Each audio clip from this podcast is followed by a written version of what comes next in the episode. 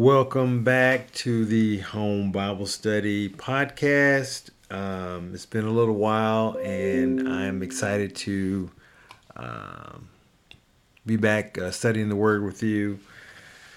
We left off, uh, we're studying Hebrews, the book of Hebrews, the letter to the people, uh, the Hebrew people. There's a, we left off in uh, chapter 10, verse 16 and we'll do a little review of where we left off because it's been a little while, and then we'll get into this lesson. So let's start with a little review. Uh, Hebrews chapter 10, we're going to be reviewing um, 1 through 16 from last time, and then we'll start in verse 17. So, in the last lesson, we saw how there's been a transition. Uh, this whole letter is a uh, lesson to the Hebrew people, the information that they need to understand what has happened. Um, there's there it's just not it's not really clear in the prophets that there would be a uh, first coming and a second coming of Christ. It's there, particularly in Isaiah, but I don't know that the prophets, even when they were uh, ministering to the people and revealing these things that God had told them, completely understood about the first coming and the second coming. And God had a purpose for that. And, um, you know, He has a purpose for that. And now these people who were very learned in the Old Testament needed an explanation just like we need an explanation. We need to understand what it is that God is has done, what he is doing. And the more you study the word of God, the more you're going to see and understand the overall purpose and will of God in everything. But um, it's a lot. It takes a, a lot to understand. It takes a lot of study. But we have God the Holy Spirit to make these things clear to us we have the uh, study that other people have done and how the God has revealed it to uh, a lot of things to us through the Word of God and through study and and very uh, godly um, godly men who have you know earnestly sought to understand and to proclaim the truth of God. And I pray that this uh, particular study that we're doing would have those same characteristics that people would uh, that God would bless us so that people would see that that's what this is. It's an earnest study to understand the truth. So here we have these Hebrew people who knew the Lord Jesus. They many of them um, saw him personally. They saw the miracles that he performed um, and needed to understand exactly what happened. And then they saw him crucified. Uh, and then after he was crucified on the third day, they saw that he was resurrected. And he revealed himself to many people after that he was resurrected. And uh, many people stood and watched him um, be uh, lifted up into the sky. Uh, they saw, and the angels appeared and said, Hey, what are y'all doing looking up into the sky? Just like y'all saw him leave, he'll return the same way. So, this, uh, these were wonderful things and wonderful times for people to see these great uh, blessings and uh, miracles performed, but also understand that Jesus appeared at a very dark time in human history very dark time. And um, there have been many years uh, between the Gospels and um, the Old Testament uh, books. The last book of the Old Testament and the Gospels, there's several hundred years of no revelations, no recorded prophets, no instruction. All they had was what had already been written.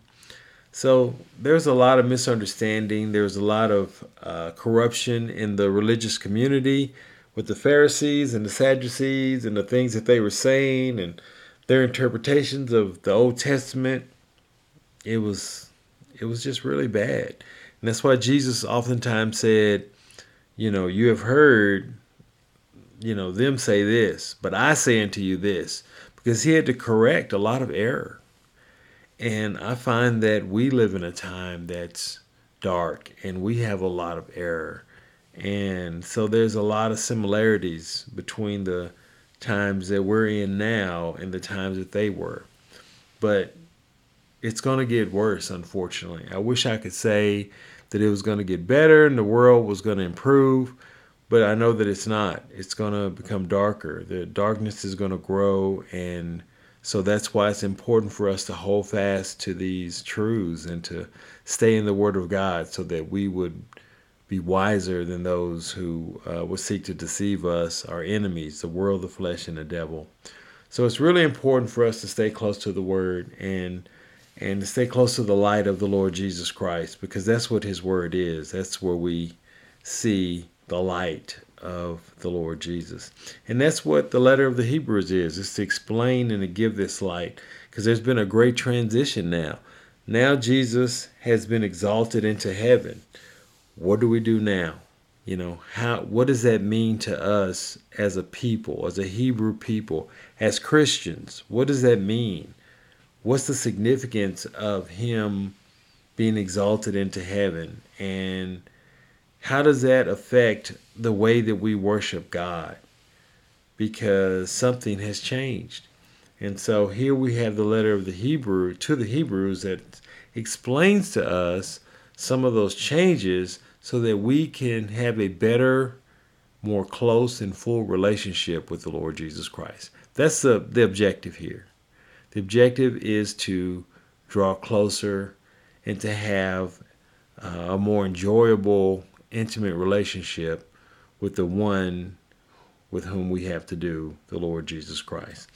So we saw in uh, Hebrews 7, we saw that uh, 10, Hebrews chapter 10, verse 7, we saw that we now have a better relationship.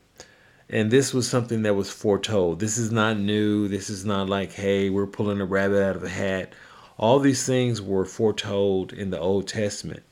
But now the letter to the Hebrews is making it, clarifying these things and bringing it all together so we can have an understanding.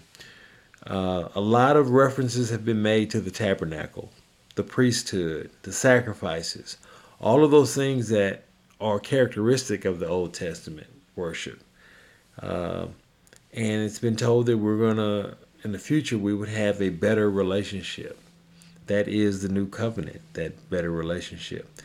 And Hebrews, uh, like I said in chapter 10, verse 7, uh, it says, Then said I, Lo, I come. In the volume of the book it is written of me, to do thy will, O God. That's a verse that speaks of the Lord Jesus, and it says that he's coming. You know, there's several verses in the Old Testament that talk about his coming. Uh, not just his coming in the latter days to establish his kingdom, but that he would come even before then. And that is that first advent that uh, people and often miss. They didn't co- completely understand, you know, when is this going to happen time wise? You know, there was no timetable given to where they could understand it. They just knew that he was coming and he was going to establish his kingdom. So now we see uh, that this is not new information. And the writer to the Hebrews is trying to make the people see that, yeah, this is not new. This is foretold. I'm not just making this up. Uh, it's in the scripture that he would come and he would do the will of God. So the new covenant is established in the body of Christ. Um, his body is the fulfillment of the tabernacle. Those are the things that we've seen in the chapters before have established this that the offerings of the priesthood, all those things are um, types that point to this this uh, first coming, this first advent. And there was something that some work that was going to be done to establish a new relationship with God that would take the tabernacle and move it out of the way. That something that's better than the tabernacle. All that the tabernacle represented as a place that men would go to interact and to have a relationship with God, there's something better that was coming. And we know that that something better is a person, even the Lord Jesus. Um, and uh, he was made a priest forever in the order of Melchizedek. We saw that. Very important. So we left off in verse 16, uh, and I'm going to read verse 16. This is the covenant that I will make with them after those days. Well, when is after those days? Well, when is that? Well, we're living in the after those days. After he comes and establishes his ministry uh, as an high priest, after he comes and fulfills the the type that was the tabernacle after those days. Those are the days he's speaking of. Uh, this is the covenant that I will make with them after those days, saith the Lord. I will put my laws in their hearts, and in their minds will I write them. So, this is where we are now. That's uh, the time that we live in now. And that's because we have the ministry of God the Holy Spirit. Uh, that's why it was said in the earlier chapters, you know, don't quench the God, don't quench God the Holy Spirit. It's so important that we have these laws, that we have the ministry of God the Holy Spirit in us to teach us, to lead us, to make us to see things as God would have us to see them. Um, very important. And that's the time that we live in now, you know. Before the contrast here is being made to the laws that were written on tablets. Uh, when Moses went to Mount Sinai, God wrote the laws on tablets. And those laws were to reveal his righteousness, to say, this is what I say is right. Okay, and he wrote those on tablets of stone. Well, now he's writing those laws on our hearts. If you look at 2 Corinthians chapter 3, verse 3, in that verse it's alluded to. It says, written not with ink, but with the Spirit of the living God, not in tables of stone, but in fleshy tables of the heart. So you see the consistency of the Word of God, how that there is no uh, discord. This is what God has accomplished. This is the age that we live in, this age that of the indwelling ministry of God the Holy Spirit. Um, and in verse 18, it says, Now where remission of these is, there is no more offering of sin. Okay? Um, uh, well, before before I jump there, let's look at verse 17. And their sins and iniquities will I remember no more. So that's that's where uh, we're, we'll we'll start off today. Their sins and iniquities I remember no more. So, along with this ministry of God the Holy Spirit that would indwell us, there's also comes a benefit of having our sins be remembered no more. And we talked about that in earlier chapters, how that the blood of Christ continuously cleanses us from all sin. That because his blood is eternal, his life is eternal, therefore he can give eternal life. His blood continues to speak against our sin. His blood, whenever our sin is manifest, his blood is always there. Right? That's the eternal quality of the blood of Christ. And that eternal quality of his blood is what makes him the perfect high priest. And so our sins and, and iniquities, it says, I will remember no more. And this is how. This is the basis of that. This is not magic. It's not hocus pocus. This is all based in the righteousness of God. You know, He has accomplished these things. He knows what is needed to take away sin, and He was the only one who could do that in His person and in His His shed blood and he did that on our behalf. He left heaven and humbled himself to become the perfect high priest on our behalf. And the benefit of that for us, our sins are remembered no more, our iniquities are remembered no more. Under the old covenant, there was a constant sacrifice. The animals paid the price for the transgression of the people.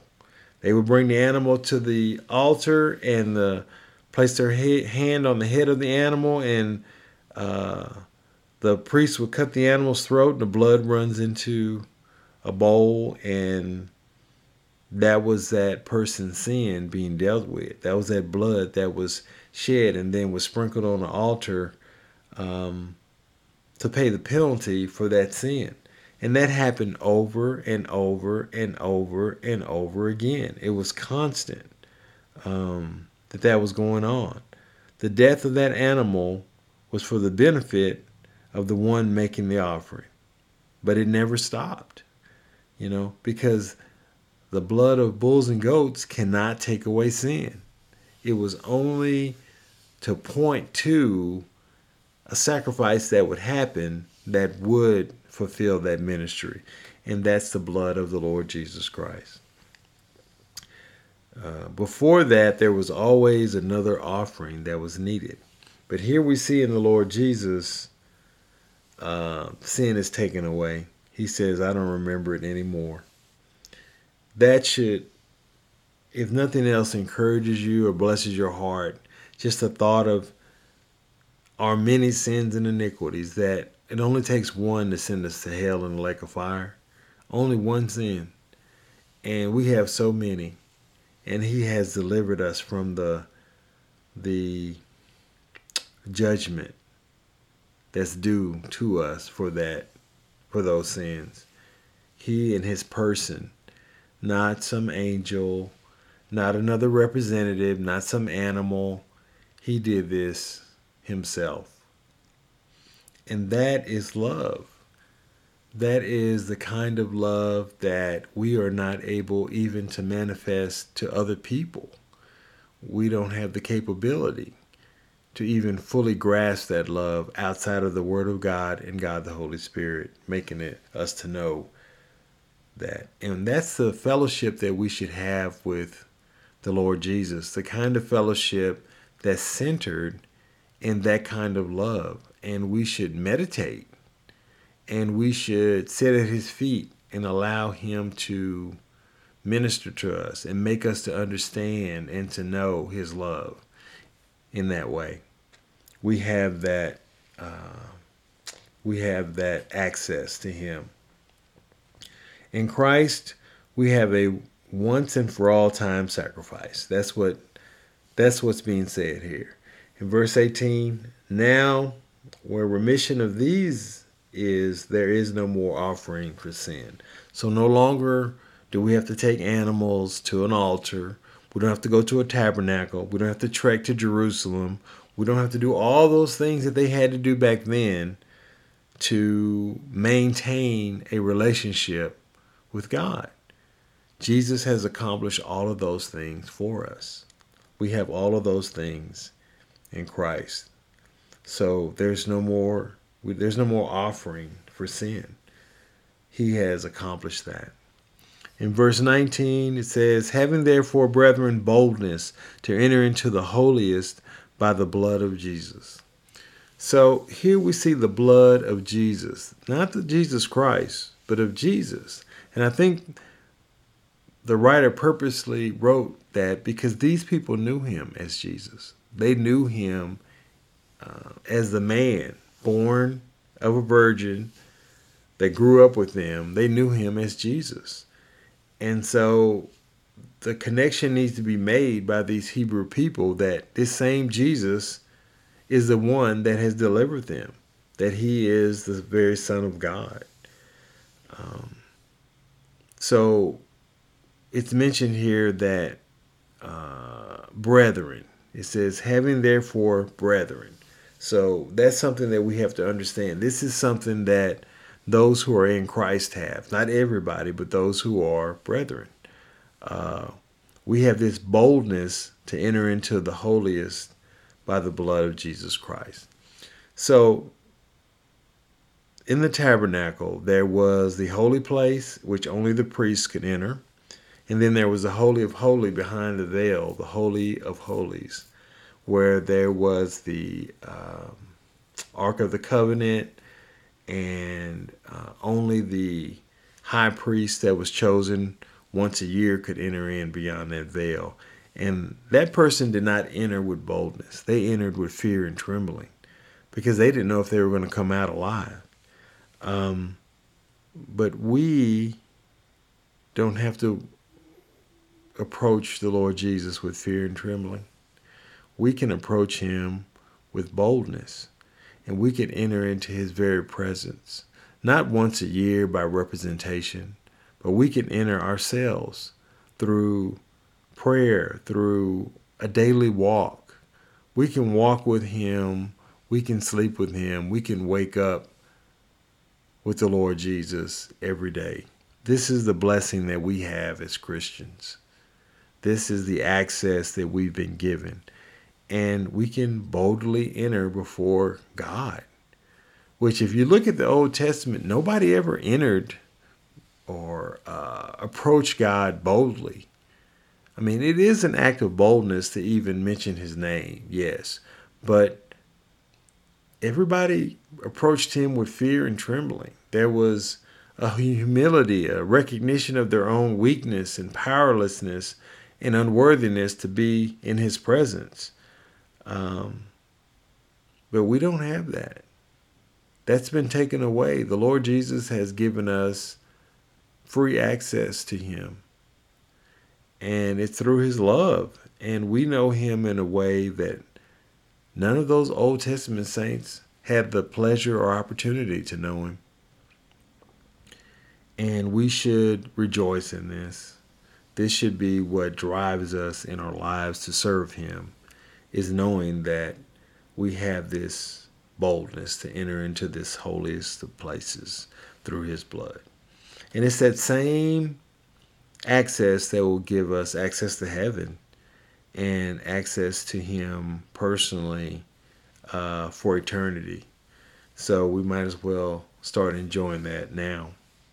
In verse 20, by a new and living way which he hath consecrated for us through the veil, that is to say, his flesh. So here we see in verse 20 that we have this uh, access, this bold access to the holiest uh, place by the blood of Jesus.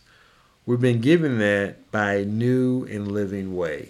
Well, that's in contrast to the Old Testament, the old way the the way that was old and did not um, lead to life.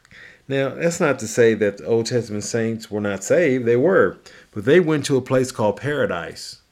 Uh, until the Lord Jesus' sacrifice, they went to Abraham's bosom. It wasn't until after his sacrifice that they gained access to heaven and the, the very holiest places, place of all, uh, his presence. So this is something that is new. This is something that came with his uh, earthly ministry. This is something that he's accomplished on our behalf.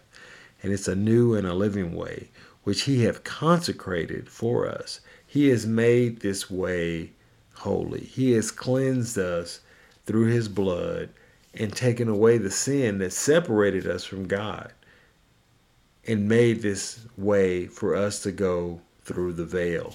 Now, there's a reference made to that veil, that holiest of holies, that only one person can go in once a year, and the high priest that was chosen. Well, now that veil is gone, um, it says in the Gospels that once he gave up the ghost, that that veil that was in the temple, that was the veil between the holy and the holy of holies, was rent from the bottom upward that it was torn because now we have access. We have access through him. And it says, through the veil, that is to say, his flesh. So here we see a contrast being made between the body of the Lord Jesus that he offered on our behalf, those of us who are saved, and the actual tabernacle. And there's so many contrasts that you can make between the tabernacle, the furnishings, the way it was set up, and the Lord Jesus and his uh, first coming. And here we see that being alluded to. In verse 21, and having a high priest over the house of God.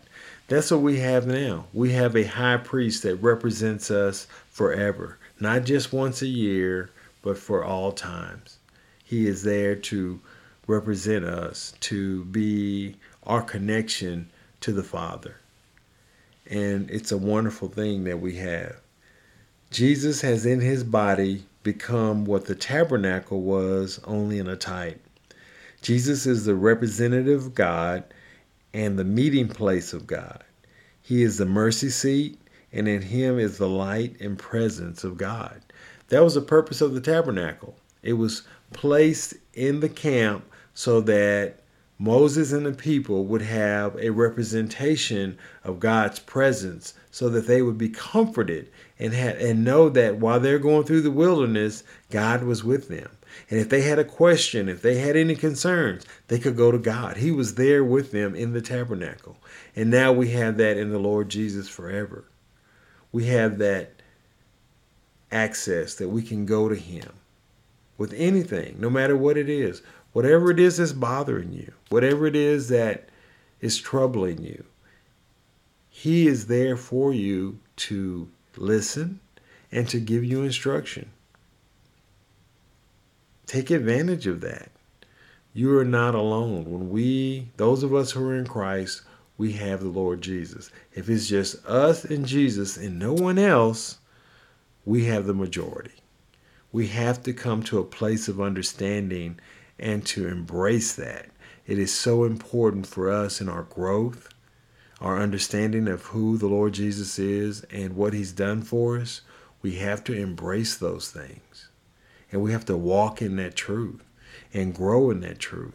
And you'll see that when when we start doing that, he's going to open up our eyes and our hearts to see things that we never even imagined before.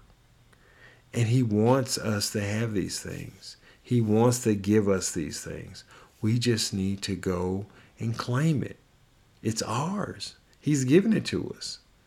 The world, the flesh, and the devil try to keep us from it, but they can't because He has that for us.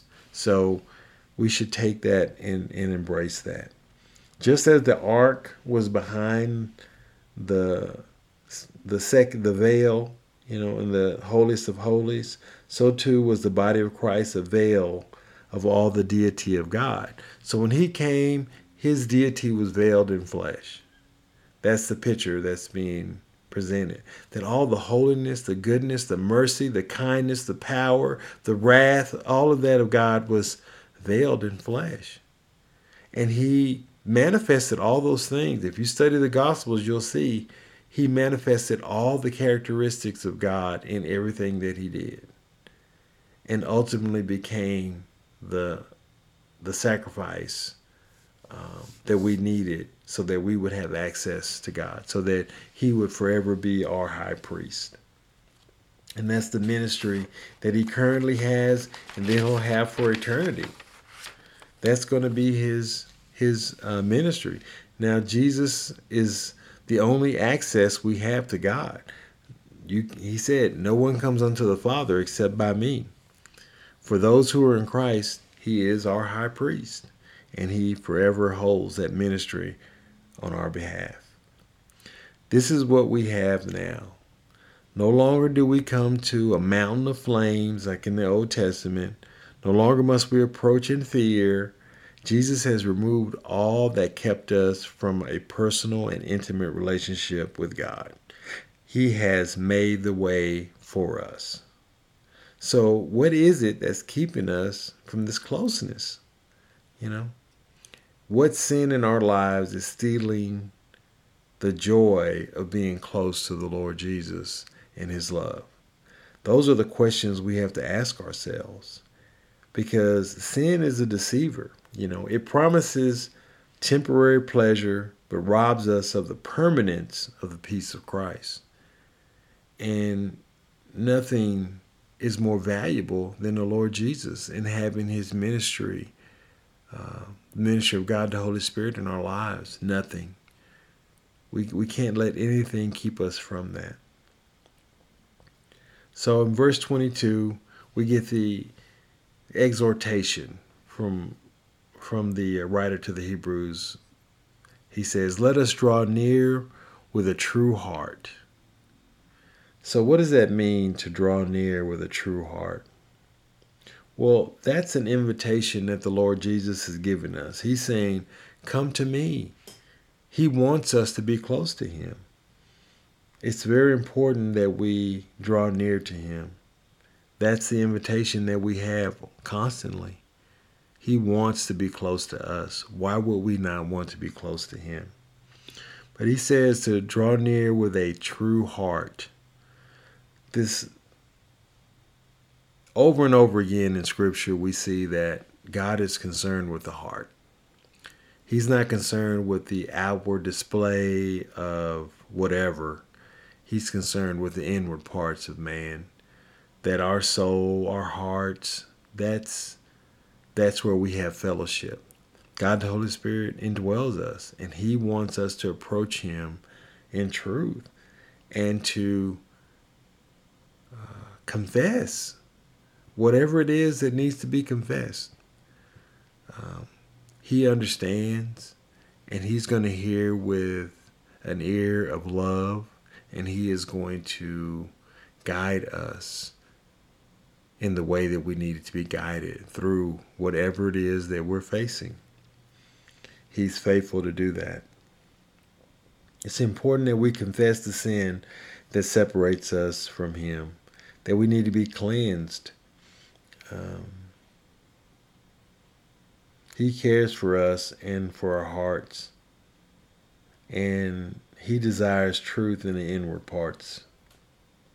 Very important that we draw near with a true heart. And it says, in full assurance of faith. Well, what does that mean? The full assurance of faith. Well, faith is the evidence of things unseen. And we're about to get into um, Hebrews chapter 11, which a lot of people call the roll call of the faithful. And we're going to learn a lot about what faith has accomplished. But each of us if we are believers, have a measure of faith. That is what we were given upon salvation the faith to believe, to believe in what we don't see, but to have confidence in knowing that um, the Word of God is true and that we could live our lives in a way that um, manifests that the truth and the faith that we have. And uh, with faith comes assurance. And we need to embrace that. We need to embrace the full assurance of faith. We have to walk in that faith. And what is faith? Believing God. It's that simple. Just believe Him, trust Him. And it says, having our hearts sprinkled from an evil conscience. So here we see the real enemy is that the enemy to our hearts is an evil conscience. Sin is what is our enemy, and we need our hearts sprinkled, just like they uh, the sacrifices they would sprinkle the blood on the altar, and it would represent the penalty of that sin being dealt with, and that person could then move on and enjoy a relationship with God. And now we have that in our inward parts, that the Lord Jesus' blood has done that for our hearts and taken away our um, conscious of evil, our conscious of evil. That's just the sin in our lives. And once we confess it to Him and ask Him to cleanse us of it, we can move forward in faith and know that He's going to do that. And we can enjoy that relationship with Him, that closeness. And it says, "And our bodies washed with pure water." Well, that's that's the the, the word of God. That's what washes, that's what cleanses us through the ministry of God the Holy Spirit. That's why it's important for us to stay in the word. Not just when someone's teaching like myself, but have your own time in the word, your own study so that you can enjoy the ministry and the things that God has for you, particularly. And in verse 23, let us hold fast the profession of our faith without wavering, for he is faithful that promised. So this is the key verse to me is that once sin has been dealt with in our lives, once we are walking closely with him, then we can hold fast to our faith. That's something we can hold fast to and we can continue to walk in. And it's a protection to us. It's a shield. The um, the whole armor of God we have to wear daily. And what is the shield? It's the shield of faith. It protects us. And it protects us from the lies of sin. It protects us from the, the lies of our enemies that seek to deceive us and to take us away from that closeness to the Lord Jesus. Because the closer we are to Him, the more powerful and strong we are. And the more powerful and strong we are, the greater the ministry and the glory to His name. And that's what we're living for. That's why we're here. So now we have these things in this new covenant that He has secured for us in His body. And I pray that um, you would be drawing near to the Lord Jesus in full assurance of faith that He is able and that He will do only good for you. It may not taste good, it may not feel good, it may not even smell good, but I promise you that if it's from the Lord Jesus, it's good. And ultimately, there's going to be a day when we will all stand in Christ together. And all the things that we've done in this life will uh, testify to His goodness, to His greatness, and His glory. And we're going to stand and we're going to rejoice together in that. And we're going to rejoice in that for eternity. Um, I pray that the Lord makes you to look forward to that. He places in your heart a desire to see Him, uh, that you would rejoice in His coming. And I pray, Father, that for uh, all of us that are yours, that we would draw near to your Son, the Lord Jesus, and enjoy His ministry forever. Uh, Let's uh, close in prayer. Father, thank you so much for all that you've done for us. Thank you for your grace and for your word. Thank you for the new covenant that you have given us and you've secured in your Son. Thank you for the high priestly ministry of the Lord Jesus. Father, I pray you would strengthen us and lead us and guide us through your word and cause us to glorify you. It's in Jesus' name we pray. Amen.